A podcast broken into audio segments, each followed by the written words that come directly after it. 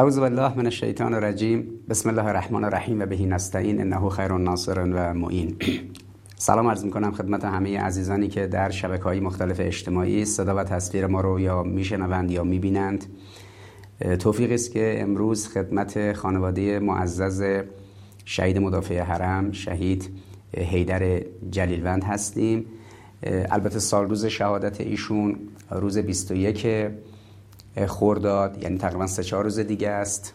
به دلیل تداخل برنامه‌های من که یه تعدادی از برنامه‌ها رو در شهرستان‌ها داریم و تهران نیستیم، با اجازه از خانواده این شهید عزیز قرار شد که امروز ما یادواری این شهید رو داشته باشیم و این مراسم رو برگزار کنیم و از همینجا به صورت برخط و آنلاین ما 4مین سالگرد شهادت این شهید عزیز رو مراسم رو برگزار کنیم، گرامی بداریم. طبعا با شهدای مدافع حرم به عنوان ستارگان آسمان امروز ایران در طول 7-8 سال اخیر که از ماجرای اتفاقات در سوریه و عراق میگذره و آغاز شد و به اینجا ختم شد، مردم ما آگاه هستند و باهاش به قول معروف انس دارن. این 2-3 هزار تا شهید مدافع حرم ما آمدن یک خون جدیدی به رگهای جامعه ما دواندن و احیا کردن جامعه ما رو. اما به هر جهت پروژه‌ای که ما در تمدن سازی داریم برای اینکه ببینیم نظام تمدنی چطور از انسان‌های سالم، انسان‌های پاک، انسان‌های فرهیخته شکل می‌گیره و چطور این افراد میتونن الگوهایی برای ماها باشن و مبتنی بر اینها جامعه سازی کنیم، این پروژه‌ای که سال‌هاست روی اون داریم کار می‌کنیم اصلش مطالعه خود زیست این شهداست. در مورد شهید حیدر جلیلوند هم آنچه که من در 4مین سالگرد شهادت ایشون در سال 1396 در 21 خرداد در ماه رمضان با زبان روزه به شهادت رسید در سوریه. اما آنچه که بیشتر مد نظر من هست که از زندگی این شهید و از نقش و موقعیت این شهید استفاده کنم برای همون پروژه تمدنی انقلاب اسلامی که همیشه گفتیم که وقتی میخوان یه ایدئولوژی رو معرفی کنن نگاه میکنن ببینن اون ایدئولوژی چه آدمهایی رو میپرورونه. مارکسیستا، گفتم که مارکسیستا وقتی میخواستن در شوروی یا در اروپا یا در شرق آسیا یا در آفریقا میخواستن بگن که کیو میپرورونن و ایدئولوژی مارکسیسم آخر انسان آرمانیش کیه، یه جوان آرژانتینی رو نشون میدادن به نام چگوارا.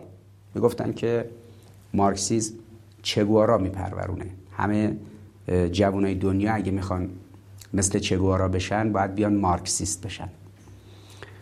لیبرالیسم در سمت راست، چون مارکسیسم در سمت چپ ایدئولوژی مدرنه، لیبرالیسم در سمت راست در تفکر مدرن سخنش اینه که انسان‌ها میشن انسان تراز لیبرال، میشن انسان‌هایی که بهشون میگیم سلبریتی، یعنی همین سوپر استارا، ستاره سینما، ستاره موسیقی، ستاره ورزش به خصوص فوتبال، این ستاره ها، این سوپر استار، ابر ستاره ها به نوعی بهشون میگن سلبریتی. البته سلبریتی فقط محدود به هنر و ورزش نمیشه، در سیاست همین کسی مثل دونالد ترامپ رئیس جمهور قبلی آمریکا اون هم سلبریتیه، در تجارت بعضیا سلبریتی هستن، در صنعت یه کسی مثل ایلان ماسک سلبریتیه. فرهنگ سلبریتی بودن فرهنگیه که هر کس میخواد بدون لیبرالیسم آدمای ترازش کیان، آدمایی که تو دنیا خیلی خوش میگذرونن، ظاهر زندگیشون هم خیلی شیکه، البته از درون فرو ریختن، از درون هزاری مشکل دارن، خیلیاشون خودکشی میکنن در طول تاریخ این هنرمندان شاخص، خب افرادی که نابسامانی‌های روحی روانی داشتن. اما به هر جهت آخر لیبرالیسم چیه؟ تعریف انسانی است به نام سلبریتی. آخر اسلام چیه؟ اسلام در انتها میخواد چه چیزی به بشر بده؟ میخواد چه کار کنه؟ میخواد چه چیزی رو نشون بده اسلام؟ همونطوری که ما بسیار تحت تأثیر امام حسین علیه السلام هستیم و شیوه زندگی ایشون و شیوه ایستادگی ایشون روبروی ظلم یزید و نپذیرفتن ذلت تا مرحله شهادت، همین رو در زندگی شهدا هم میبینیم. شهدای ما تأسی میکنن به امام حسین. یعنی ما هیچ شهیدی در جامعه اسلامی خودمون نداریم که الگوی شخصیتش امام حسین نبوده باشه. پس اگر چپ ها میخواستن بشن چگوارا، راست ها میخواستن بشن سلبریتی، اسلامگراها و کسانی که پیرو قرآن هستند اینها میخوان بشن مثل ائمه و در نهایت کسانی که امروز در جامعهمون الگو هستن به نام شهید. البته دیگه الان چگوارا شدن خیلی مطرح نیست، سلبریتی شدن مطرحه. جامعه ما برای جوونا دو دست الگو داره، سین سلبریتی برای سلبریتی ها، برای اون دست جوونا، شین شهید برای کسانی که میخوان مثل شهدا زندگی کنن. این دوتا مسیری که سر راه جوان امروز هست میتونه انتخاب کنه، سین یا شین، سلبریتی یا شهید. شهید وحید جلیلوند یکی از نمونه‌هایی که مطالعه می‌کنیم برای این پروژه تمدنی خودمون. ما در مورد یک نظامی حرفه‌ای داریم سخن میگیم، یعنی یک افسری که در نیروی هوافضای سپاه در رسته پدافند هوایی فعالیت می‌کرده، بعد انتقال پیدا می‌کنه به نیروهای عملیات برون مرزی در نیروهای بدون مرز، نیروی قدس، و اونجا در رسته اطلاعات فعالیت میکنه و شهید میشه. خب یعنی ما داریم در مورد یک نظامی حرفه‌ای سخن میگیم؟ نه. خب ایشون ورزشکار بوده، قهرمان کشتی بوده، بعد ورزش رزمی جودو رو انتخاب میکنه، در ورزش جودو به مدارج بالا میرسه، در قابلیت‌های جسمی بالایی که داشته در مسابقات به اصطلاح موقعیت خیلی خوبی ارائه میکنه. آیا ما در مورد یک ورزشکار حرفه‌ای داریم سخن میگیم یا به قول معروف میخوایم اینو جا بندازیم که به عنوان یک ورزشکار حرفه‌ای یک کسی قهرمان ورزشی بوده بلند شده رفته شهید شده؟ نه، خب این هم نیست. حیدر جلیلوند که البته اسمیست که موقع که اسمشون انتخاب میکردن موقع تولد، پدر ایشون نظرش بوده اسم ایشون حیدر باشه، مادر مکرمه ایشون نظرش این بوده که اسم ایشون حمید باشه. یه برادر دیگه ایشون دارن به اسم مجید، برای اینکه اسم این دوتا هم ردیف باشه و علاقه مادرشون اسم حمید بوده. خب تو خونه حمید صداش میکردن ولی در شناسنامه اسمشون حیدر بوده و خودش هم براش خیلی جالب بوده. مثلا توی مدرسه وقتی اسمشو میخوندن که حیدر جلیلوند، بعد میپرسید این کیه این حیدر جلیلوند، بعد متوجه میشده که در مورد خودشه. حتی توی خاطراتش هست که در پادگان و در ورزشگاه و در جاهای دیگه هم بعدن وقتی اسمش رو حیدر صدا میکردن، حیدر جلیلوند، چون عادت داشته به اسم حمید، طبعا یه مقداری نامأنوس بوده براش تا جا بیفته و حس بگیره که الان دارن خودش رو صدا میکنن. شهید حیدر جلیلوند یا اونطوری که مادرشون دوست داشتن حمید جلیلوند یه نظامی حرفه‌ای بوده در دو نیروی شاخص تخصصی، نیروی هوافضا در رسته فنی پدافند هوایی، نیروی قدس، نیروی عملیات برون مرزی، نیروی عملیات ویژه در رسته اطلاعات. نه، ما در مورد یک نظامی حرفه‌ای به نام حیدر جلیلوند سخن نمیگیم. ورزش تخصصی ایشون کشتی و به ویژه رشته جودو بوده و مدارجی هم تو این زمینه داشته. ما در مورد یک ورزشکار حرفه‌ای داریم سخن میگیم. دوباره رفتیم سراغ همون بحث سلبریتی‌ها، ایشون هم یه سلبریتی بوده. نه، ما در مورد یک ورزشکار هم سخن نمیگیم. اصلا شأن ورزشی حیدر جلیلوند الان برای ما اهمیت نداره. جوانی بوده که در 1365 به دنیا آمد، در 1396 در 31 سالگی به شهادت رسید، در 1388 در 23 سالگی ازدواج کرد، یه فرد خانواده دار، 2 تا دختر از ایشون مونده و دخترشون سنا و دختر دومشون حنانه.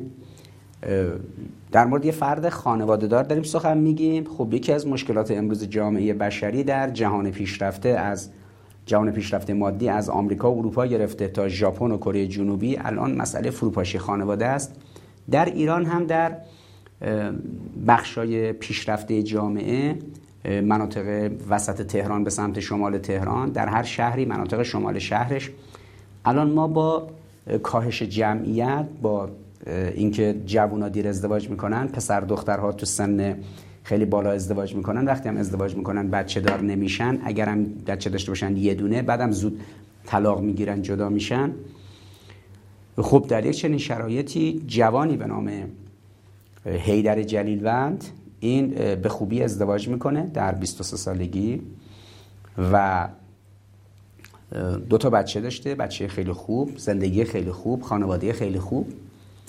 اما به عنوان یک خانواده الگو الان ما مد نظرمون ساختار خانواده شهید حمید جلیلوند، همون حیدر جلیلوند هم نیست.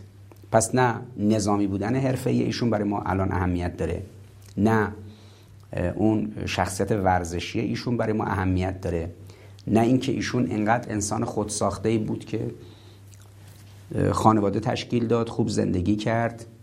این هم تو اولویت اول نیست در مطالعه‌ای که انجام میدیم. آنچه اهمیت داره برای ما اینه که حیدر جلیلوند توسط خدا استناعت شد. یعنی اصل پروژه‌ای که من توفیق دارم، خدا منت گذاشته و چند سال دارم شهدا رو از این منظر بررسی میکنم که اون نمونه الگوی آرمانی رو برای جامعه سازی و تمدن سازی جمهوری اسلامی در اختیار داشته باشه، همونطوری که خدا به پیامبرش، به حضرت موسی کلیم، پیامبر همین یهودیا، خدا در قرآن بهش فرمود که ببین موسی، من تو رو ساختم برای خودم و استنعتک لنفسی. همه تلاش من عباسی به عنوان یک آدم ناچیزی که بضاعت کمی دارم از نظر علمی اینه که ببینم خدا چجوری انبیا رو برای خودش ساخت. ما میگیم آقای کسی خودسازی کنه، اما واقعیتش اینه که خداسازیه، خدای کسی رو میسازه. همه تلاش تحقیقاتی من بر این بوده و هست که ببینم خدا چجوری انبیا رو برای خودش ساخت و استنعتک لنفسی، موسی ساختمت برای خودم. خدا چجوری بعضیا رو استفیتک، این کلمه مصطفی که اسمیست که میذارن روی آقایون، مصطفی، استفیتک یعنی تو رو برگزیدم، استنعتک یعنی ساختمت برای خودم. چجوری خدا کسانی رو برای خودش برمیگزینه، از بین همه انتخاب میکنه، میگه این برای خودم، بعد برای خودش میسازش. آیه 41 سوره طه دغدغه این سالهای ماست و تصور من اینه که ما اگه میخوایم تمدن سازی کنیم، همه مشکلات بشر حل بشه، باید این آیه رو بفهمیم. کلیت توحید در اینه، به این معنا کلیت توحید که اصلا انگار ما هیچی نیستیم. ما شیعیتمون، بودنمون به اینه که خدا ما رو مثل کوزگری که این گل رو میکوبه روی اون میز و با پاهاش اینو به حرکت در میاره و با دستاش این گل رو فرم میده، یک گلدون درست میکنه، یک کوزه درست میکنه. گل وجود ما رو خدا با دستای خودش فرم و شکل میده. یک کسی از ما رو میسازه، اسمشو میذاره موسی. یک کسی از ما رو میسازه، اسمشو میذاره مثلا امام حسین علیه السلام. ما چه کنیم، چه مسیری رو در پیش بگیریم که خدا همون جوری ما رو هم بسازه، حالا با یه درجه پایین تر، چون اونا که معصوم بودن از اول، خمیرمایه‌شون اینجوری خوب بود. چون این پروژه بنیادیه، نمونه‌گیری باید بشه. یعنی من وقتی میخوام اینو مطالعه کنم، اگه میخواستم گیاه شناسی کنم، باید یه کوله پشتی مینداختم رو دوشم، میرفتم تو بیابونا، منطقه به منطقه، استان به استان، گلها رو یکی یکی مطالعه میکردم و نمونه برداری میکردم، اطلاعاتشون رو مینوشتم که آقا در مثلا سرزمین ایران چند نوع گل و گیاه وجود داره. حالا وقتی که میخوایم نوع انسانسازی توسط خدا رو مطالعه کنیم، باید بریم ببینیم انسان‌هایی که ساخته شدن، انبیا و ائمه، چجوری خدا ساختشون برای خودش، و در دوره‌ای که انبیا و ائمه نبودن، انسان‌های صالح چجوری ساخته شدن برای خودشون، ساخته شدن توسط خدا. پیشفرض من در این نظریه علمی که در قرآن وجود داره اینه که هر کس شهید میشه، مثل شهید حیدر جلیلوند و شهدای این چنینی، هر کس شهید میشه، این شهید توسط خدا ساخته شده. این یک اصلی است که به اون رسیدم و طبیعتاً الان برای من این قطعیه که از اینجا به بعد باید این زمینه تئوریک و نظریه این رو از دل بحثایی که مفسرین در قرآن فرمودند، روایاتی که در مباحث در واقع کتاب‌های روایی در نگاه ائمه علیهم السلام هست در بردیم، در کتاب‌های ادعیه و بعد هم در زندگی خود همین شهدایی که مطالعه میشن. امروز شهید حیدر جلیلوند رو که بررسی و مطالعه میکنیم در 4 سالگرد شهادتش، یه اثری در زندگیش داشت، یه اثری هم در مجاهدتش داشت، رفت جنگید و ملت مظلوم سوریه از اون دست تروریستان نجات پیدا کردن، ولی یه اثری شهید جلیلوند و شهدای این چنینی دارن برای آینده دور که چطور ما یه جامعه بسازیم که همش مثل حیدر جلیلوند باشه، یعنی همشون انسان‌هایی آماده شهادت. به تعبیر شهید سلیمانی، حاج قاسم سلیمانی، انسان‌ها تا شهید زندگی نکنن، شهید از دنیا نمیرن. اینجوری نیست که یه کسی اتفاقی یه تیری میاد میخوره بهش، مثلا میگیم آقا این شهید شد. نه، این انسان‌ها یک دور شهید زندگی میکنن، مثل یک شهید زندگی میکنن، انتهای زندگیشون ختم میشه به شهادت. حالا اون مرگ سرخی که دیگه طبیعتاً از دید قرآن موت محسوب نمیشه، ولا تحسبن الذین قتلوا فی سبیل الله امواتا بل احیاء عند ربهم یرزقون. حساب نکنید اینایی که در راه خدا کشته شدن، ولا تحسبن، یعنی حساب نکنید اینایی که در راه خدا کشته شدن اینها موت در موردشون صدق میکنه، اینها زنده ان، بل احیاء، اینا احیا زنده ان، عند ربهم یرزقون، نزد ربشون روزیشون رو میخورن، رزقشون رو میگیرن. پس اگر اینجوریه، اینا شهید که میشن نمیمیرن، بلکه نزد ربشون روزی میخورن، رزق میخورن، رزقشون رو میگیرن. آیا ما نمیتونیم آرزو کنیم، دعا کنیم که همه این 8 میلیارد جمعیت کره زمین، این 85 میلیون ایرانی، همه بعد از اینکه از این دنیا میرن عند ربهم یرزقون باشن؟ یکی از قصه های امثال من اینه که خب چرا مردم اینجوری میشن، این اختلاسگرا، چرا اون معتادا اینجوری میشن، چرا اون دزدی میکنه، چرا اون هیزی میکنه، چرا اون فساد میکنه، چرا این بعضی از مسئولین این کارهای خلاف رو انجام میدن، چرا مردم دنیا خیلی هاشون هنوز مسلمان نیستن، چرا هنوز قرآن رو نمیشناسن، چرا خود ما مسلمان ها ائمه رو نمیشناسیم، قرآن رو نمیشناسیم. این قصه بابت اینه که اگر یک شهیدی زنده تر شده، یعنی تو این دنیا زنده بوده، بعد وقتی اینجا در راه خدا کشته شده جسمش تیکه تیکه شده، ولی زنده تر شده برای آخرت. در دنیا زندگی انسان یکه، در آخرت زندگی انسان 1000، 10000، 1 میلیون، مثلا 1 میلیارد. انسان زنده تر میشه، روشن تر میشه، نورانی تر میشه. حیات ما، وجود ما یک شمعه، مثل یک شمع انسان نور داره. اما کسانی که شهید نمیشن، کسانی که عادی میمیرن، همین شمع وجودشون خاموش میشه، میگه مرد. یک کسی تا زنده است مثل یه شمعی داره میسوزه، این شمع خاموش میشه، آقا مرد. اما کسی دیگه هست که شمع وجودش تبدیل میشه به خورشید. نور خورشید نسبت به نور شمع چه تمایزی داره؟ شهدا اینن، شهدا تا در زندگی دنیوی بودن، مثل یه شمع آب شدن تا جلوی پای دیگران رو روشن کنن توی تاریکی و ظلمت نفسانی امروز. اما از لحظه ای که شهید شدن، خورشید وجودشون بر عالم پرتو افکنی میکنیم. این یک قصه است روی دل امثال من که ما فکر میکنیم که آدم ها لیاقت دارن، میتونن، شایستگی دارن، میتونن در دنیا یه شمع باشن، در آخرت یه خورشید.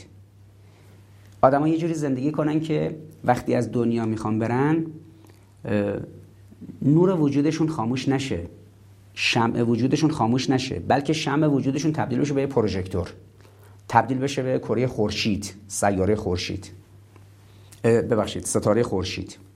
ستاره خورشید، خب فرق سیاره از ستاره اینه دیگه. سیاره از خودش نور نداره، دوره یه ستاره میچرخه، اما ستاره وسط منظوم است، همه دور او میچرخن و از خودش نور داره. به جای اینکه ما سیاره باشیم، خب تبدیل میشیم به ستاره. خورشید نورش مال خودشه، همیشه هم مال خودشه. ان در ربهم یرزقون. نکته اول در مورد این استناعتی که خدا انجام داده و شهید حیدر جلیلوند و شهدایی مثل ایشون رو ساخته، اون نکته هم اینه که اینها مصلح اجتماعی هن. تکرار میکنم جمله شهید مطهری رو. شهید مطهری میفرماد ما در تاریخ تا دلتون بخواد دانشمند داشتیم، فقیه داشتیم، فیلسوف داشتیم، طبیب داشتیم، حکیم داشتیم. الان متخصصین زیادن دیگه. الان میگیم آقا مهندس، رشته‌های مختلف، 4000 رشته در دانشگاه داریم. از خروجی هر کدوم از رشته‌ها یه متخصص میاد بیرون دیگه. 4000 نوع متخصص داریم. حالا اون موقع تعداد متخصصا کمتر بوده. شهید مطهری فرمود که در تاریخ مثلا طبیب زیاد داشتیم، فقیه زیاد داشتیم، دانشمندای مختلف زیاد داشتیم، اما یه چیزی کم داشتیم، اونم مصلح اجتماعی. الان نمیگیم که جوان وقتی از دبیرستان اومدی بیرون، پسر من، دختر من، تو میری داخل دانشگاه میشی مصلح اجتماعی. میگیم که تو داری میری دانشگاه بشی پزشک، داری میری بشی مهندس، داری میری بشی حقوقدان، داری میری بشی جامعه شناس، و انتظارم داریم به تبع درسی که میخونه بیاد یه شغلی انتخاب کنه و همون شغل رو انجام بده. این ظاهر قضیه است. اما تعبیر شهید مطهری اینه که ما به جای اینکه این همه دانشمند و این موارد دیگر رو شکل دادیم، ای کاش مصلح اجتماعی میپروراندیم. افراد میشدن مصلح اجتماعی. اصلاح اجتماع و مصلح اجتماع رو برای فساد اجتماع است دیگه. تو قرآن اصلاح و افساد، فساد و به اصطلاح صلاح، مفسد و مصلح، مفسدت و مصلحت، فاسد و صالح. جامعه یا داخلش اعمال فاسده و رویه‌ها فسادگونه است، یا افراد صالحند و اقدامات مصلحانه است، اصلاح میشه. 65 بار در قرآن این نکته تاکید شده، الا الذین آمنوا و عملوا الصالحات. همه در خسران و زیانن. والعصر، قسم به اون پسین که همه میان مزدشون رو بگیرن. ان الانسان لفی خسر. انسان در خسران و زیانه. خسران مگر الا میاد، یعنی مگر الا الذین آمنوا، مگر اینکه ایمان بیارن، الذین آمنوا و عملوا الصالحات، و عمل صالح انجام بدن. حالا تواصوا بالحق و تواصوا بالصبر هم که داره، توصیه کنن به حق و توصیه کنن به صبر. 65 بار در قرآن ایمان و عمل صالح با هم اومده. ممکنه کسی مؤمنه عمل صالح انجام نمیده، ممکنه یک کسی مؤمن نیست عمل صالح انجام میده، این دوتا قبول نیست. الا الذین آمنوا و عملوا الصالحات. عمل صالح از مصلح سر میزنه. منظور شهید مطهری رضوان الله علیه اینه که مصلحین اجتماعی کسانی هستن که اینا هر کجا ضرورت داشت پیداشون میشن یه فسادی رو بزداین. مثال میزنم، اگر شهید حیدر جلیلوند یک نظامی حرفه‌ای بود، متخصص بود، میگیم که دانشمند زیاد داشتیم، فقیه زیاد داشتیم، طبیب زیاد داشتیم، حکیم زیاد داشتیم، یه متخصصی هم داشتیم به نام مثلا متخصصین نظامی. شهید حیدر جلیلوند یک نظامی حرفه‌ای بود، مینشست تو پادگان خودشون. حالا رستش در هوافضا پدافند هوایی بود. خب در داخل ایران توی نیروی هوافضا زندگیشو میکرد، عصرا هم میومد خونه یا موقعی که از مأموریت میومد پیش خانوادهش. اما یه دوره‌ای میرسه که این احساس میکنه دیگه الان توی نیروی هوافضا نمیتونه اون وظیفه‌شو انجام بده. این مصلح اجتماعیه، اونجایی که الان فساد جدی شکل گرفته سوریه است، دارن انسانها رو میکشن، میخوان اون کشور رو ویران کنن، تجزیهش کنن و ضربه بزنن به اسلام. نیتشون ضربه زدن به محور مقاومته، به لبنان، به عراق، به ایران، به فلسطین، به سوریه. این چون مصلح اجتماعیه، چون میخواد جامعه رو اصلاح کنه، متخصص صرف نظامی نیست که بگه آقا من عاشق کارمم. نه، این به این دلیل رفته اصلا شده نظامی، رفته توی یونیفرم سپاه که اصلاح کنه جامعه رو. و الا کسی که بخواد نظامی حرفه‌ای باشه که اصلا به دردش نمیخوره بره سپاه. این نکته رو من توی پرانتز باز کنم. سپاه اساساً یک سازمان نظامی نیست. درسته که به خاطر اینکه نیروهای بخشی از ایناش، یعنی نیروی زمینی، دریایی، هوایی، سلاح دارن، اینا جزئی از نیروهای مسلح شناخته میشن و ستاد کل نیروهای مسلح ساختارهای ستادی اینها رو هم پیگیری میکنه. اما هر کس میره پاسدار انقلاب میشه، اون میره که مصلح اجتماعی بشه. یعنی اگر یه پاسدار انقلابی وظیفه خودش رو اصلاح اجتماع در نظر نگیره، اشتباهی رفته. چون اصلاح اجتماعی فقط زندگی نظامی و شهید شدن نیست. اصلاح اجتماعی اصلاح معیشت مردم، اصلاح فرهنگ جامعه، اصلاح اخلاق جامعه، اصلاح عدالت و سازوکارهای عدالت در جامعه. سپاه با آرم سپاه با لا شروع میشه. حرف لا، در لا اله الا الله. اصلا از اول با نفی شروع میشه، با نفی فساد، با نفی ظلم، با نفی ستم، با نفی بیعدالتی، با نفی خودکامگی، با نفی انانیت و ابلیس بودن، با نفی هوای نفس خود. لا اله الا الله. وقتی از لا شروع میکنه این حرکت اجتماعی، میخواد اصلاح کنه. یعنی کسی که آمد تو صحنه گفتش که این روشایی که الان موجوده غلطه. انبیا می اومدن میگفتن آقا این روشا غلطه. یعنی تا میگفتن روشا غلطه، اول نفی میکردن، میگفتن لا لا، اینا همه رو بذارید کنار. یک سازوکار جدید، آنچه اون پیامبر می آورد سازوکار جدیدی بود. حالا از مردم میخواست که مردم قیام کنن برای قسط. لیقوم الناس بالقسط، قیام کنن برای قسط، یعنی ظلم رو بزنن. قسط تو قرآن روبروی ظلمه. ظلم یعنی سهم هر کس هر چی بوده بهش پرداخته نشده، اون رو بزنن و قسط رو اقامه کنن، یعنی سهم هر کس هر چی هست بهش بپردازن. این کاری که انبیا میکردن برای اصلاح جامعه، اول با لا و نفی شروع میشد. اساساً آنچه که سپاه پاسداران نامیده میشه این چیه؟ یه چیزیه به موازات ارتش جمهوری اسلامی؟ نه. این یه چیزی به موازات نیروی انتظامی داخل کشور امنیت ایجاد کنه؟ نه. یه چیزیه به موازات وزارت اطلاعات کار اطلاعاتی کنه؟ نه.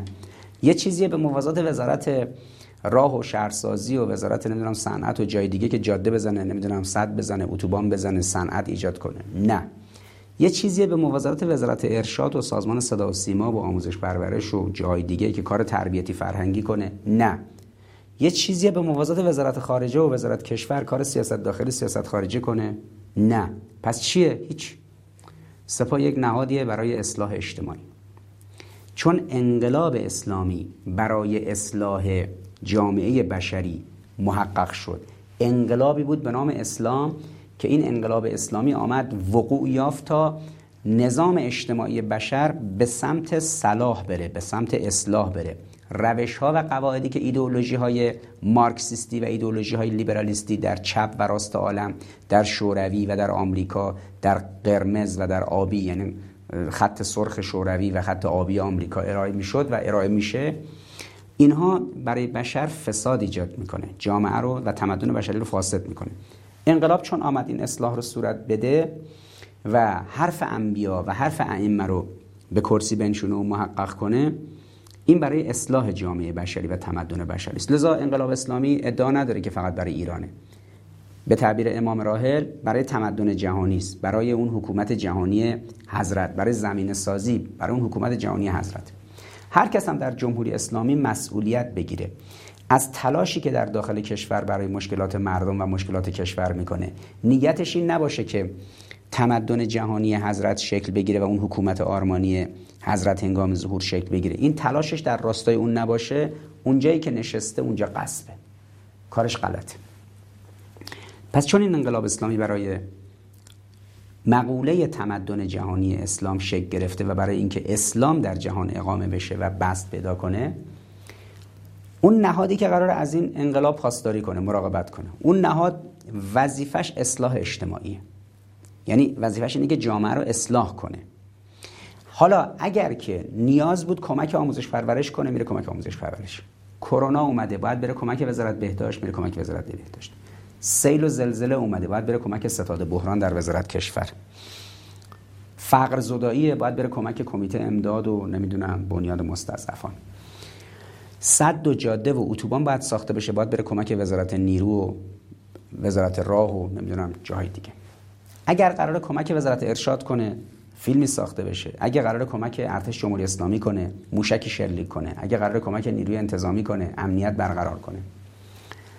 ولی یک پاسدار انقلاب هیچ کدوم اینا نیست. نه صنعتیه، نه فرهنگیه، نه علمیه، نه نظامیه، نه انتظامیه، نه امنیتیه. پس چیه؟ مصلح اجتماعی. اساساً فهمی که به یک پاسدار داده میشه اینه که تو نظامی حرفه‌ای نیستی، تو فرهنگی حرفه‌ای نیستی، تو سیاسی حرفه‌ای نیستی، تو اقتصادی حرفه‌ای نیستی، تو مصلح اجتماعی. وقتی یک پاسدار انقلاب مصلح اجتماعی تعریف بشه، این هر کجا که نیاز به اصلاح باشه باید بتونه بره اونجا. لذا یک چیزی که در سازمان سپاه خیلی مرسومه اینه که یک کسی در نیروی زمینی سپاه است، در دریا یه چیزی اتفاق میفته، نیاز به آدمایی هست برن اونجا عمل کنن، سری بلند میشه به اختیار خودش ها میره، یک نامه میگیره، درخواستی میگیره از فرماندهانش، اجازه میگیره، این منتقل میشه به نیروی دریایی، چون الان نیروی دریایی نیاز به آدمایی داره که کارایی بکنن و شهید بشن. نیروی هوایی و نیروی هوافضا نیاز به کمک داره، اینا از نیروی دریایی و زمینی بلند میشن میرن اونجا. نیروی قدس در خارج از کشور نیاز به نیروی کمکی داره، اینا بلند میشن خداحافظی میکنن، مأموریت میگیرن، منتقل میشن به نیروی قدس. نیاز هست کشور ساخته بشه، مأموریت میگیرن، میرن در قرارگاه ها، لودر و بلدوزر سوار میشن، سد میزنن، جاده میزنن، اتوبان میزنن. نیاز هست بیان در عرصه فکری فرهنگی کار فکری فرهنگی کنن، بلند میشن میرن کف دانشگاه، کف حوزه هنر، کف سازوکارهای رسانه، کف شبکه‌های اجتماعی. خب چرا اینا از این شاخه به اون شاخه میپرن؟ نه این شاخه اون شاخه نیست. هر روز هر میدانی نیاز داره که فساد جدی الان اونجاست، باید رفت اون میدون و فساد رو زدود. حالی بار فساد داعشه، داره انسانها رو به اسم اسلام میکشه. یک بار فساد صدامه، آمده خرمشهر رو اشغال کرده. یک بار فساد فقر و نداری و بیچیزی، یک جا باید برسن به کمک اون مردمی که دچار محرومیت هستن و موارد دیگه. هر کجا ضرورت داشت باید اونجا پیداشون بشه. لذا شما تعجب نکنید شهید حیدر جلیلوند از نیروی هوافضا منتقل میکنه خودش رو با فشار و با تلاش بسیار زیادی به نیروی قدس، چون بالاخره یک جوانی بوده، از نظر فنی توانایی بالایی داشته، از نظر عملیاتی در پدافند هوایی توانایی بالایی داشته. برای نیروی هوافضای سپاه وجود شهید حیدر جلیلوند یک غنیمت بوده. حالا چجوری باید این مسئولین تو قانع کنی که آقا تو رو خدا بذارید من برم نیروی قدس اونجا مؤثر واقع بشن؟ همیشه مسئولین هر مجموعه ای نیروی به درد بخور خودشونو به سختی تو چنگشون نگه می‌دارن، نمیذارن از دستشون خارج بشن. ولی شهید حیدر جلیلوند بالاخره قانع میکنه که آقا الان من به عنوان یک مصلح اجتماعی باید برم توی اون میدون سوریه و عراق اصلاح اجتماعی رو صورت بدم. این موضوع باید برای جامعه جا بیفته که دانشمند شدن اصلا مهم نیست، متخصص و تکنوکرات شدن اصلا مهم نیست، طبیب و پزشک شدن اصلا مهم نیست، فیلسوف و حکیم شدن اصلا مهم نیست، چون انسان میتونه به همین تخصصها برسه اما دو تا اتفاق نیفته: یکی به درد جامعه نخوره، کمکی به جامعه نکنه، دلش برای دیگران نسوزه، منفعت جیب خودش رو فقط ببینه. دوم این که میتونه اصلا خودش خود ساخته نباشه، اصلا خودش ساخته نشه، خودش چیزی به درد بخوری نباشه، فقط یه تابلوی دیده باشیم اونجا زدن خانم دکتر فلانی، آقای دکتر فلانی، به فکر جیب خودشه، یه تخصصی داره، فخرم به دیگران میفروشه، اما دردی از جامعه دوا نمیکنه. خودش هم کسی نیست که به جایی رسیده باشه. اون عناوین و اسما رو بذاریم کنار، یعنی انسانی باشه که ببین آقا این عجب ساخت خوبی داره، این عجب اخلاق قوی داره، عجب این مصلح اجتماعیه. آنچه مهم نیست ایناست. پس چه چیزی مهمه؟ این که هر کدوم از ما هر کجا هستیم یه دغدغه بیشتر نداشته باشیم. دوروبر ما و خود ما ممکنه درگیر فساد شده باشیم، خود ما و دوروبرمون رو از فساد دور کنیم، فساد رو بزداییم، اصلاح کنیم. الا الذین آمنوا و عملوا الصالحات، عمل ما صالح باشه نه فاسد. اینجا ما میشیم مصلح اجتماعی. مصلح اجتماعی شدن یک غایته. انبیا دانشمند بودن، بله دانشمندان بودن. انبیا رزمندگان خوبی بودن، خوب شمشیر می‌زدن، بله خیلی از انبیا شمشیر خوب می‌زدن. ائمه بعضیشون شمشیر خوب می‌زدن. انبیا سیاستمدار بودن، بله. انبیا قاضی بودن، بله. ائمه سیاستمدار و قاضی بودن، بله. خب همین کارا رو که میدونستن، پس چرا به اینا نمیشناسیمشون؟ انبیا، پیامبران و ائمه، امامان ما به چی شناخته میشن؟ به مصلح اجتماعی بودن. از این رو همونطوری که به انبیا نمیگیم هر پیامبری مثلا بگیم تخصصش چی بود، در مورد ائمه نمیگیم تخصصش چی بود، اما در مورد شعرا میگیم حافظ و مولوی و سعدی شاعر بودن، ابن سینا و ملا صدرا فیلسوف بودند، مثلا فلان شخصیت مثلا خوارزمی در ریاضیات و در شیمی نظرات اینجوری داشت. ببینید اینا رو به اسم تخصصشون میشناسیم، شاعرها و فیلسوفا و فقیها و دانشمندا رو، اما پیامبران و ائمه رو به اسم تخصصشون نمیشناسیم. به چی میشناسیم؟ میگیم اینا مصلح اجتماعی بودن. اینا وقتی میامدن میکوشیدن جامعه رو اصلاح کنن و غالبا هم جامعه حرفشون رو نمیپذیرفت و اینا رو شهید میکرد. امام حسین تو صحرای کربلا چی فرموده؟ انی خرجت لطلب الاصلاح فی امت جدی، من خروج کردم، خارج شدم، آمدم، راه افتادم، اومدم اینجا برای مطالبه اصلاح امت جدم. امت پیامبر 60 سال بعد از آغاز هجرت، آغاز اسلام، چون حضرت امام حسین علیه السلام سال 61 هجری قمری شهید شد، اول 61 هجری قمری، 60 سال از عمر اسلام میگذشت که امام حسین شهید شد. همونطور که الان از عمر جمهوری اسلامی 43 سال میگذره، اگه 17 سال دیگه بذاریم روش میشه 60مین سال عمر انقلاب. فکر کنید 60مین سال عمر انقلاب پیامبر، امام حسین رو سرشو گذاشتن کنار گودال قتلگاه، بریدن، شمر و دیگران.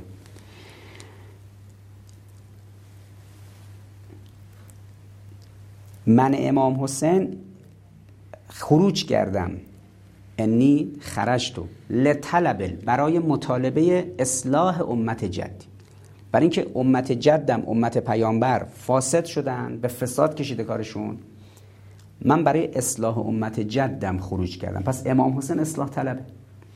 ما به عنوان کسانی که راه ائمه و انبیا رو میخوایم دنبال کنیم، باید دغدغمون تبیین فساد، زدودن فساد و تحقق صلاح و اصلاح جامعه باشه. الا الذین آمنوا و عملوا الصالحات، عمل صالح انجام بده. به انبیا و ائمه میگیم مصلح اجتماعی و هر کس رو خدا برای خودش بسازه اون کسیه که چون خدا برای خودش ساختش، اون فساد رو دور میکنه از خودش و دیگران و جامعه رو سعی میکنه اصلاح کنه، بسته به ظرفیتش دیگه. حالا انبیا در یه ظرفیتی، ائمه در یه ظرفیتی، شهدای ما مثل شهید حیدر جلیلوند در یه ظرفیت کوچیکتر، کمتری، ولی همونه، میخواستن جامعه رو اصلاح کنن. پس در واقع ما یک نکته رو در جامعهمون باید به فرهنگ تبدیل کنیم. این که الان جوونا میخوان بشن دکتر در رشته فلان، مهندس در رشته فلان و فقط هم این چیزا رو به عنوان معیارهای پرستیژ اجتماعی و اعتبار اجتماعی میبینن، یا میخوان در ورزش، هنر، صنعت، تجارت، درس، علم به جایی برسن که خب این تلاش هم خوبه، اما این تلاش ها خنثی است، جهت‌دهی ارزشی نداره. چه چیزی رو باید فرهنگ کنیم؟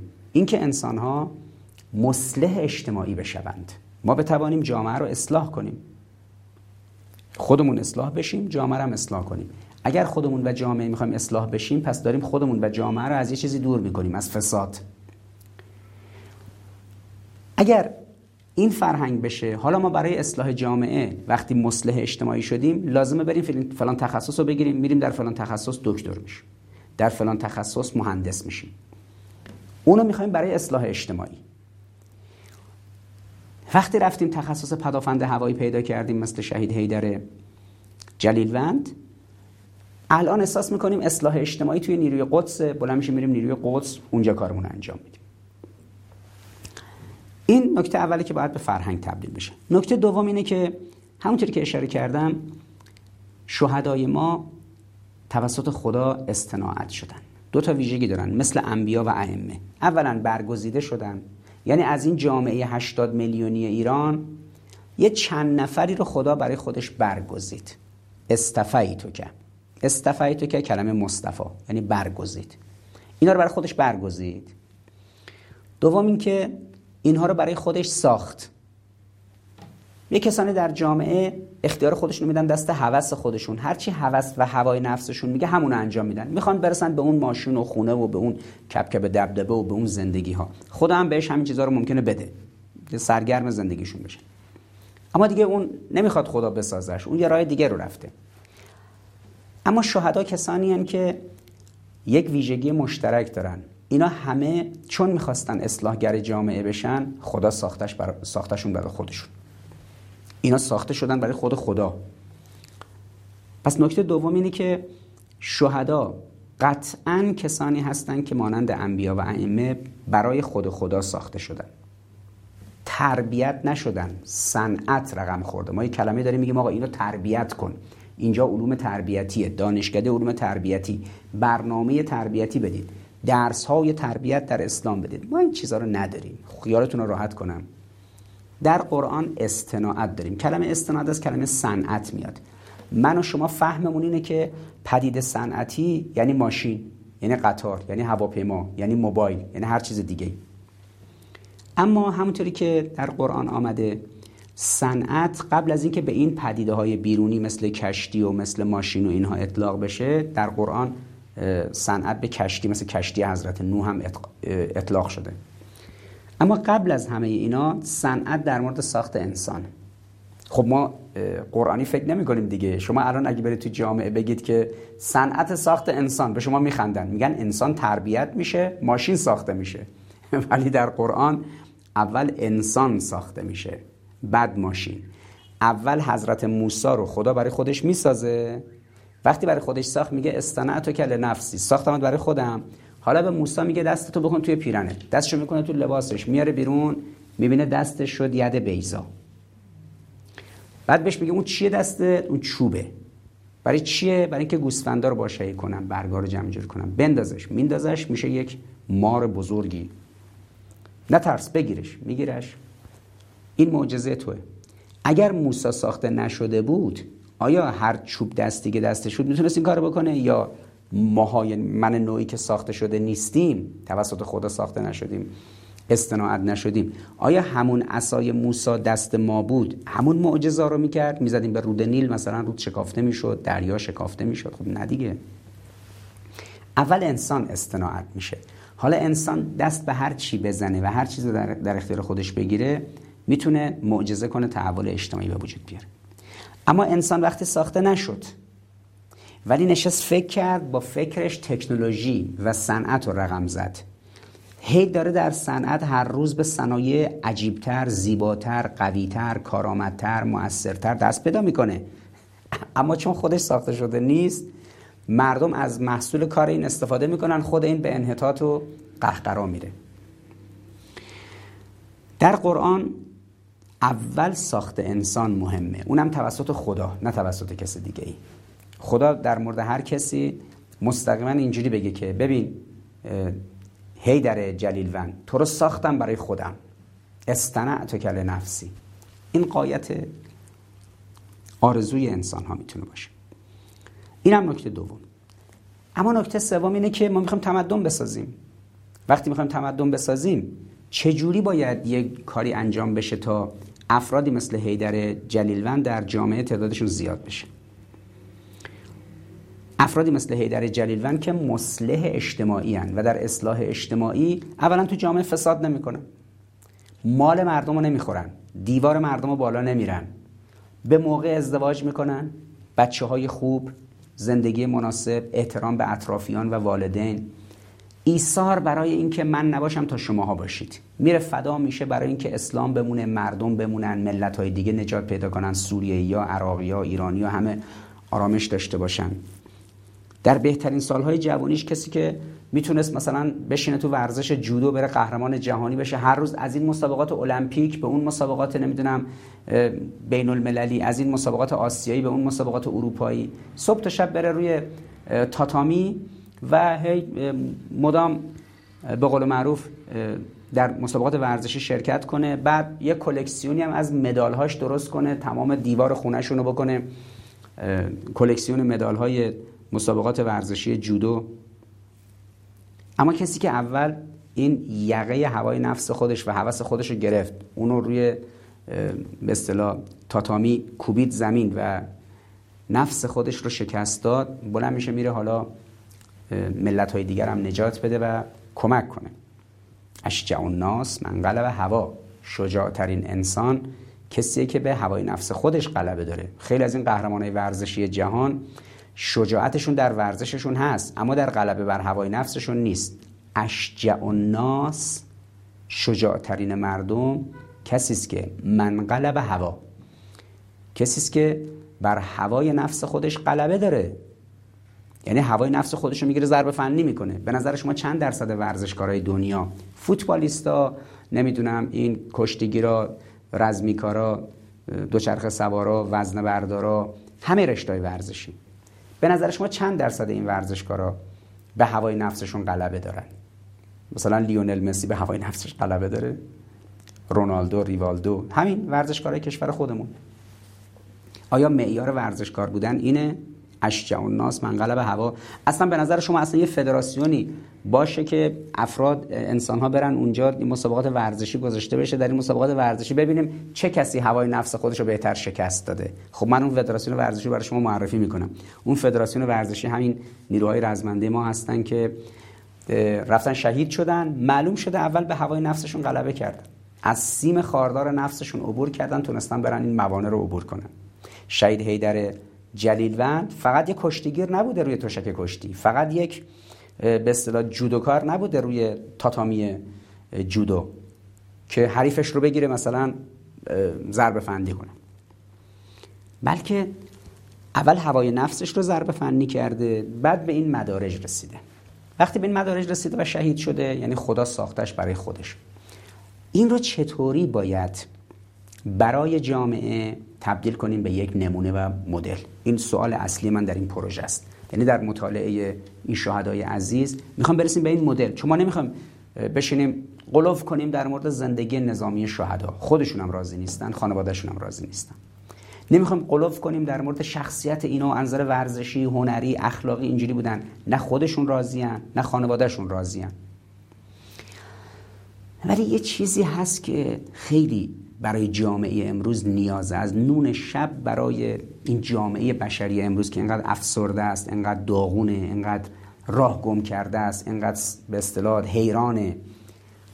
اونم اینه که چطور این انسان ها به این درجه های بالا رسیدن، اینقدر آرامش داشتن، خوشحال بودن، سرحال بودن، دوچار بهجت و شادی بودن و با دلی شاد از این دنیا رفتن. همون جمله‌ای که امام توی وصیت‌نامه‌اش میگه که با دلی شاد و ضمیری آرام و قلبی مطمئن به فضل خدا و از خدمت خواهران و برادران مرخص میشوم. آیا هر کدوم از ما میخوایم الان بمیریم اینجوری حرف میزنیم؟ با دلی شاد و ضمیری آرام و قلبی مطمئن و دلی امیدوار به فضل خدا، یعنی خدا تفضل کرده، از خدمت شما و خواهران و برادران مرخص میشویم. ما اینجوری میگیم یا اینکه آه و ناله میکنیم اون لحظه آخر ماشین تو خیابون ما رو زده باشه داریم میمیریم؟ این حسه ها رو که نداریم این حرفا رو بزنیم. چی شده که شهدا اینجوری میرن و این حس رو دارن؟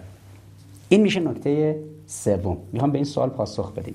من برای اینکه به این نکته دست پیدا کنم، خب اول چارچوب نظریه مطالعه در مورد این شهدا اینه که اول بریم ببینیم پدر و مادر این شهدا کی بودن، چه کار کردن، چه جوری این بچه شکل گرفته، پدر مادر چه روحیه هایی داشتن و بچه‌شون رو چه جوری به وجود آوردن. چرا این برای من مهمه؟ چون که در مورد امام حسن و امام حسین علیه السلام اون روایت رو دیدم که حضرت فرمود که حسن و حسین علیه السلام ثمره فؤاد فاطمه سلام الله علیها هستند.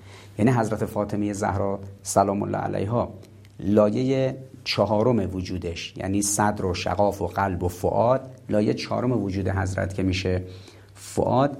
امام حسن و امام حسین ثمره فؤاد حضرت زهرا هستن. روح حضرت زهرا، اون فؤادش هسته مرکزیش، منشأ امام حسن و امام حسینه. در مورد بقیه چیه؟ خب متاسفانه اینجوری نیست. خیلی از مادرها در لایه دوم وجودشون، چون انسان 4 لایه داره وجودش، مثل یه پیازه، لایه رویین وجود انسان در قرآن اسمش صدره، لایه دوم وجود انسان اسمش شقافه، لایه سوم وجود انسان اسمش قلبه، لایه چهارم وجود انسان اسمش فؤاده.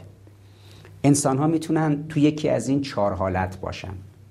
اگر یه مادری پدری از نظر روحی در مرحله دوم بود، خب بچهش میشه همین چیزایی که خیلی الان مشکل دارن تو جامعه بشری. نگاه کنید کسایی که اینقدر فاسدن، هزاری مشکل دارن، میگیم خمیر مایه این بچه مشکل داره، اینجوری میگیم اصلا ذاتش بده. بعد یه اصطلاحاتی به کار میبرن، مثلا میگن این پست فطرت، این بدجنسه، این اصلا جنسش بده، میگن این بدجنسی کرد، شرارت کرد، جنسش بده. این تو لایه‌های اول دوم بوده. مادرش از نظر روحی روانی در لایه اول دوم، تو پیاز وجود شخصیتش، لایه اول دوم پیاز وجودش بوده، تو اون حس و حال بوده، بچه دار شده.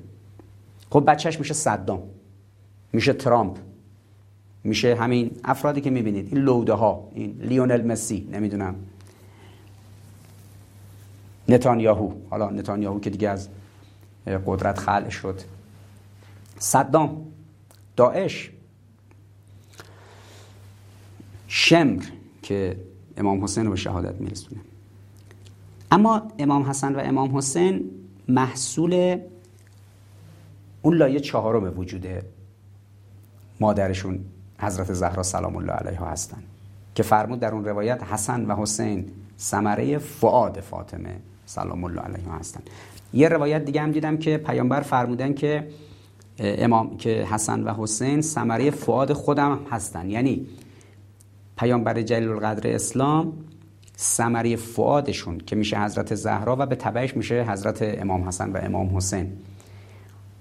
این خمیرمایه متفاوته. یک عاملی که در مطالعات ما این مشخص شده، یک عاملی که این افراد شهید میشن، کسانی مثل حیدر جلیلوند، اینها ثمره فؤاد مادرشون هستن. یعنی یافته های ما در تحقیقاتمون اینه. ما مادران شهدا رو به طور گسترده مورد مطالعه قرار دادیم و بعضی از اینها رو حضوری خدمتشون رسیدیم. مادر شهیدان بارفروش در کاشان، مادر شهیدان خالقی پور که همین چند ماه قبل در اندیشکده در محضر ایشون بودیم. خب مادر شهیدان خالقی پور 4 فرزندانشون شهید شدن، مادر شهیدان بارفروش 4 بچه‌شون به شهادت رسیدن، مادر شهیدان خالقی پور 3 بچه‌شون به شهادت رسیدن و مادرانی که یه دونه بچه‌شون شهید شده، 2تاشون شهید شده. بررسی ما نشون داد با این الگویی که در اون روایت درباره حضرت فاطمه زهرا آمده که حضرت فاطمه زهرا سلام الله علیها ثمره فؤاد ایشون شد امام حسن و امام حسین. البته الان در دانش پزشکی که اصلا چیز دیگه است، دانش پزشکی اصلا میگه این انسان یه رابطه جنینی داره و تو جنین مثلا نطفه وقتی منعقد شده جنین شکل گرفته و تو دوره جنینی مادر سیگار نکشه، مشروب نخوره، مثلا آرامش اینجوری کنه، لباس راحت بپوشه، همین چیزای بهداشت. خوب اینا که همه خوبه، اینا خیلی خوبه، ولی با همه اینا انسان شهید ساخته نمیشه. مطالعه خلقیات مادر شهید حاج قاسم سلیمانی، خلقیات مادر شهدای گوناگون به ما نشون میده که اون فردی که ساخته شد خمیرمایش چی بوده. در مطالعه شهید حیدر جلیلوند که ما مهمترین سندی که در اختیار داشتیم کتاب تیادا بود. چون شهید جلیلوند، خب معلومه دیگه اسمشون کلمه وند داره دیگه، معلومه دیگه شهید جلیلوند از در هموطنای لور ما بودن. در زبان لوری تیه یعنی چشم، دا یعنی مادر، ای مثلا چشم مادر، ای نور چشم مادر. از زبان مادر شهید حیدر جلیلوند روند به دنیا آمدن، مدرسه رفتن، ازدواج کردن، درگیر خدمت سربازی و بعدم ورود به سپاه شدن تا مرحله شهادت شهید حیدر جلیلوند در یک کتابی گردآوری شده به نام تیادا، یعنی ای چشم مادر.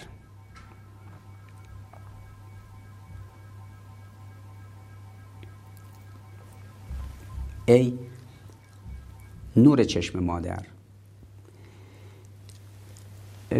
من مطالعه این کتاب رو دیشب شروع کردم و خب خیلی جذاب و شیرین و خیلی هم رواییه، هم صرف روایی بودن صرف نیست، بلکه به صورت دیالوگه، یعنی گفتگو محور گفتگوهای شهید حیدر جلیلوند با مادرشون. البته مادر دارن روایت میکنن، ولی صحبتهای مادر با پدر ایشون، صحبتهای مادر با اطرافیان، صحبتهای مادر با خود شهید، یک کار روایی و خوبیه که کتاب رو شما دست بگیرید طبعا زمین نمیگذارید تا مطالعهش تمام بشه. به معنی اخص کلمه این حس مادر منتقل شده، ای نور چشم مادر، ای چشم مادر، تیادا. این کتاب تیادا که فکر میکنم به چاپ 3/4 رسیده، از زبان مادر بزرگوار شهید حیدر جلیلوند این موضوع رو به خوبی نشون داده. آنچه من در ارزیابی که از این کتاب دریافت کردم، از اون مراحل اول که نشون میده این وضعیت به دنیا آمدن ایشون، اسم ایشون که پدر اسمش رو میذارن حیدر، مادر اسمش رو میذاره حمید. خب ایشون پسر اول خانواده نبوده، یعنی داداش دیگه هم داشتن، یه داداش دارن مجید، علی. ریزنقش بوده چون پدرشون سپاهی بوده، در شهرک دوری زندگی میکردن، شهرک‌های نظامی دور.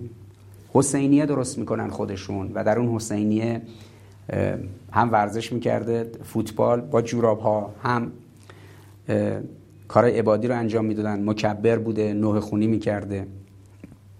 در ورزش کشتی رو شروع میکنه، بعد میره سراغ جودو. در مدرسه، مدرسهشون در یک محله پرتی بوده و خب طبعا اونجور مدارس محدودیت امکانات دارن، فشار رو دوش معلم هاست. معلم های خیلی خوبی توی مدرسه داشته، بخشی از شخصیتش متأثر از اون معلم هاست که داخل کتاب موقعی که ایشون تو دوره نامزدی بوده به همراه خانومشون و مادرشون میرن در مدرسه و همون معلم ها، همون مدیران مدرسه ساعت ها میشینن باشون ذکر خاطره میکنن تا اینکه میاد مراحل ازدواجش انجام میشه، مراحل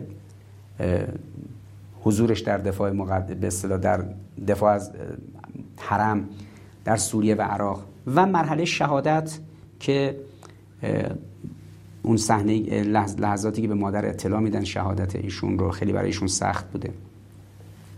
این پروسه رو وقتی ما در این کتاب میبینیم از زبان این مادر، آنچه رخ میده اینه که شهید حیدر جلیلوند ثمره فؤاد مادرشون بوده. پدرشون انسان بزرگواریه، یک رزمنده دفاع مقدس، یک سپاهی که بسیار حساسیت داشته روی این بچه‌هاش و تو تربیتشون، به خصوص روی حیدر. ولی یه جمله داریم توی این کتاب، هم تو فصل اوله، وقتی که میگن آقا این بچه‌تون خب میمون همین ورزش جودو رو کار میکرد به قهرمانی میرسید، نمیدونم این کارا رو میکرد، چی کاری بود بلند شه بره سوریه و شهید بشه. مادر یه جمله قشنگی داره اونجا، میگه که میفرماد که من و پدرش راضیین، خودش میخواست این راه رو بره برای مسیر ابا عبدالله، من و پدرش راضی هستیم به رضای خدا. راز قضیه اینه. من به عنوان کسی که در محافل دانشگاهی کشور بالاخره حضور گسترده داشتم و تعاملات جدی دارم، به شما عرض میکنم که مطلق علوم انسانی که در دانشگاه تدریس میشه این کلمه رو به هیچ کس یاد نمیده.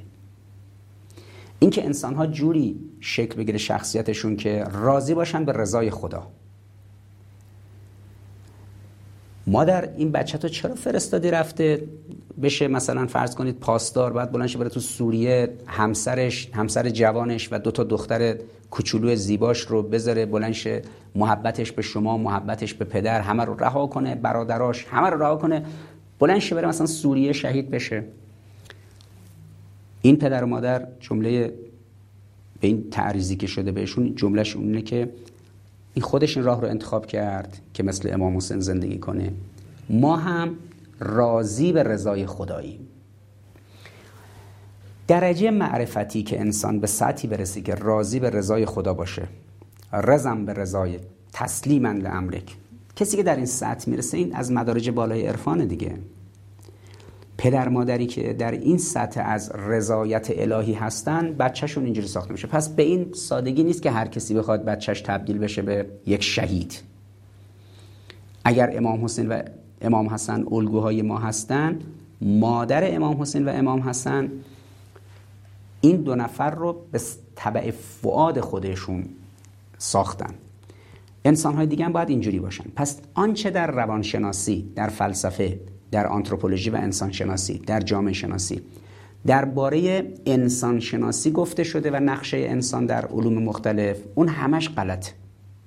من سالها اینا رو درس دادم، سالها توی نظریه پردازیایی که نسبت به نقشه های انسان، نقشه فروید، نقشه به اصطلاح اریکسون، نقشه پیاژه، نقشه پلاچیک، نقشه شوارتز، انواع نقشه هایی که اینا در رشته های مختلف از روح انسان ترسیم کردن، از نفس انسان ترسیم کردن و مبتنی بر اونا روش تربیتی دادن، خب اینا رو من یک یکی تدریس کردم، با مبانی که در قرآن تو نقشه انسان در قرآن هست تطبیق کردم، مقایسه کردم و باطل بودن اونا رو در واقع همه شاهد بودن که اینها به پایان نامه‌های گوناگون دانشجوهای ما در مقطع فوق لیسانس دکترا تبدیل شده و تعداد زیادی از دختران و پسران ما مطالعاتشون اصلا در تطبیق همینها بوده.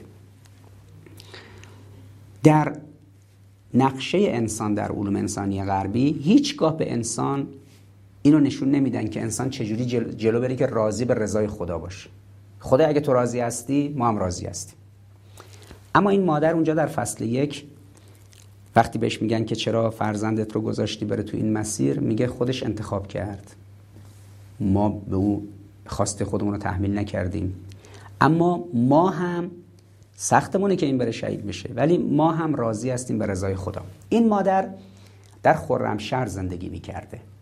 دختر جوانی بوده در خرمشهر هنگامی که سال 59 جنگ شروع شد. خب مردم خرمشهر آواره شدن، صدام اومد اونجا رو گرفت، ویران کرد. اینها از خرمشهر منتقل میشن به ازنا، در خونه داییشون زندگی میکنن. شون دختر جوانی بوده.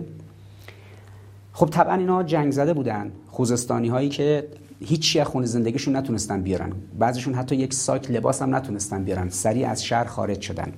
مادری که جوانیش درگیر جنگ بوده، آسیب جنگ اولین ضربه که به اینا زده اینه که هیچ وقت نتونستن برگردن خرمشهر. ایشون میاد در یک محیط دیگه زندگی میکنه در ازنا نزد اقوامشون، بعد شرایطی پیش میاد، ازدواج میکنه با آقای جلیلوند. بعد از ازدواجشون خب آقای جلیلوند چون رزمنده بوده، توی جبهه بوده، برمیگردن تو منطقه خوزستان و ایشون میرفته مدام میجنگیده، میومده. در فضای دفاع مقدس در اون موقعی که پدر هی مدام میرفته جبهه و میومده، این بچه‌ها به دنیا میان. در 1365 در آذر وقتی حیدر جلیلوند به دنیا میاد،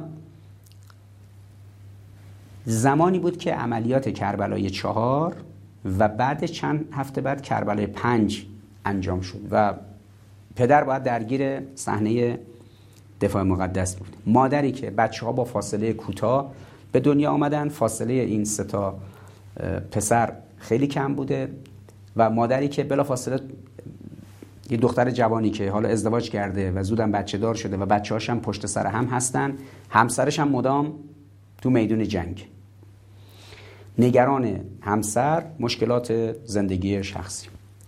بعد میان سمت تهران به دلیل شرط کاری اون پدر و بچه‌ها در یک محیط خونه‌های سازمانی، اونم نه خونه‌های سازمانی کنار شهر بلکه دور، یه محیط پرت، شهرک لاله، نمیدونم شهر جنت، اونجا شخصیتشون شکل میگیره. این مادر تو همه این سالها از اون جوهره وجود خودش، از فؤاد خودش داشته این بچه‌ها رو میپرورونده و خلقیات اینها رو شکل داده.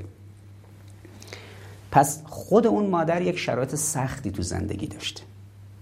ناز پرورده تنعم نبرد راه به جای، عاشقی شیوه رندان بلاکش باشد. اگه یه مادری بود که همین، متاسفانه بعضی از این دخترای جوان امروزی ما بسیار همه چی در اختیارشون، کلاس‌های گوناگونه، نمیدونم گیتار، کلاس شنا، کلاس پاتیناژ، کلاس نمیدونم انواع تفریحات، انواع ورزش‌ها، موبایل گرون قیمت، تفریحات آنچنانی، مبادا یک تو آشپزخونه یه ذره کمک مادرشون کنن، ازدواج که اصلا سخن حرفشو نزن، این مردا اصلا لیاقت ندارن که کسی فعلا بره نمیدونم با اینا بخواد زندگی کنه. یک روحیه‌های عجیب و غریبی. بعدم حالا رفتیم دانشگاه، قراره نمیدونیم چی بشیم، بعدن یه عنوانی بعد بشیم، متخصص نمیدونم چی. این تربیتی که الان متاسفانه جامعه ما در مورد دخترها انجام میده و پسرها و دخترها بسیار ناسپرورده. ولی یک مادری که در شرایط سخت دفاع مقدس از خرمشهر شروع میکنه تا پله پله تا بیاد برسه به تهران، و بعد پسرش یعنی حیدر جلیلوند که خود ایشون دوست داشته بهش بگه حمید، تو خونه بهش میگفتن حمید، این بچه تو مراحل تکوین شخصیتش تا برن در علیگودرز براش همسرش رو انتخاب کنن، ازدواج کنن، بردارن بیان تهران، این مادر، ساخت شخصیت این مادره که حیدر جلیلوند رو ساخته. و وقتی ما پدر و مادر رو مطالعه میکنیم میبینیم که اینها خمیرمایه یک انسان بزرگی به نام حیدر جلیلوند رو شکل دادن. پس اینطوری نیست یک کسی خودش فی نفس خودش به تنهایی بتونه کاری کنه که شهید بشه. باید ببینیم پدر مادر کیه، پدر مادر چه کار کرده. این اتفاق در مورد شهید جلیلوند افتاده و به این دلیل ایشون شهید ممتازیه، مثل همه شهدای دیگه ما که مادر ایشون به مرحله لایه 4 وجود، یعنی به مرحله فؤاد رسیده بود و فرزند خودش رو جوری ساخته که در اثر اون فؤاد خودش، اون ابعاد معنوی و روحی که داشته و مقام رضایی که داشته، رضای خدا براش شرط بوده، مسئلهش رضایت خدا بوده. لذا نطفه پاک، شیر پاک و لقمه حلال، این سه عنصری که همیشه بررسی کردیم در پروژه استناعت، که استناعت انسان به این سه تاست: نطفه پاک، شیر پاک، لقمه حلال. نطفه پاک و شیر پاک باید متأثر از فؤاد پدر مادر باشه، یعنی روح پدر و روح مادر در اون مراحل هواها و هوسها و اون به اصطلاح به قول قرآن حمیت جاهلی نباشه، بلکه در یک طمأنینه و نفس مطمئنه و آرامشی باشه. وقتی تو اون آرامش این پدر و مادر نطفه بچه رو منعقد میکنند، اون فرد با یک شخصیت متعادل ساخته میشه. نمیشه انسان رو تو مرحله جنینی آلوده بسازن پدر و مادر، بعدن تو جوانی با روانپزشکی و با روانشناسی، متخصصین روانشناسی و روانپزشکی بخوان این فرد رو، نهادش رو آروم کنن. نمیشه. از این جهت ساخت شخصیت شهید حیدر جلیلوند متأثر از این روحیه پدر و بیش از پدر روحیه مادرشونه. و این مادر اینجوری که توی این کتاب خوب تشریح شده، ذره ذره، لایه لایه به اصطلاح ساخت شخصیت عاطفی، شخصیت روحی روانی حیدر یا همون حمید رو رقم زده. ببینید اهمیت خانواده حالا خودشو نشون میده. که چطور یک پدر مادر یک هاب به قول امروزی‌ها، یک محیط، یک اتمسفری درست میکنن، یک جوی میسازن، فرزندشون در اون اتمسفر و جو شکل میگیره، از نظر اخلاقی، از نظر روحی، از نظر روانی. وقتی شد 20 سال 22 سال دیگه کاملا توی جامعه هست، اون کشش رو داره. خب حیدر جلیلوند هر وقت میرفته یک موفقیت کسب میکرده در ورزش، در علم، در هر چیزی، میومده اول میرفته پای پدر مادرش رو میبوسید. بعدم توی کتاب نوشته که شعارش این بوده که من هر چیزی شدم، به هر چیزی رسیدم، اول میام مشخص کنم که هر چی میرم توی چیزی بالا مشخص بشه من خاک زیر پای شما هستم. ببینید این مطلق علوم تربیتی غرب، مطلق علوم تربیتی که الان در دانشگاه‌ها داره تدریس میشه، مطلقاً نمیتونه انسانی بسازه که اون انسان شعارش این باشه که من هر چی میرم بالاتر تو جامعه باید یادم باشه که خاک زیر پای شما پدر و مادر هستم.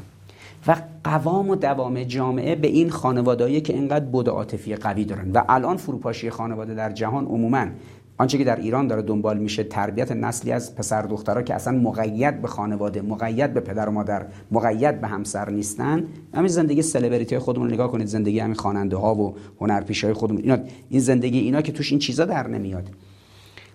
حلقه مفقوده و گم شدهشون چنین سازوکاری در زندگی اون مادر هست. مادری که محصول زندگیش، چشمش، نور چشمش میشه انسان بزرگی که بعد وقتی میره شهید میشه،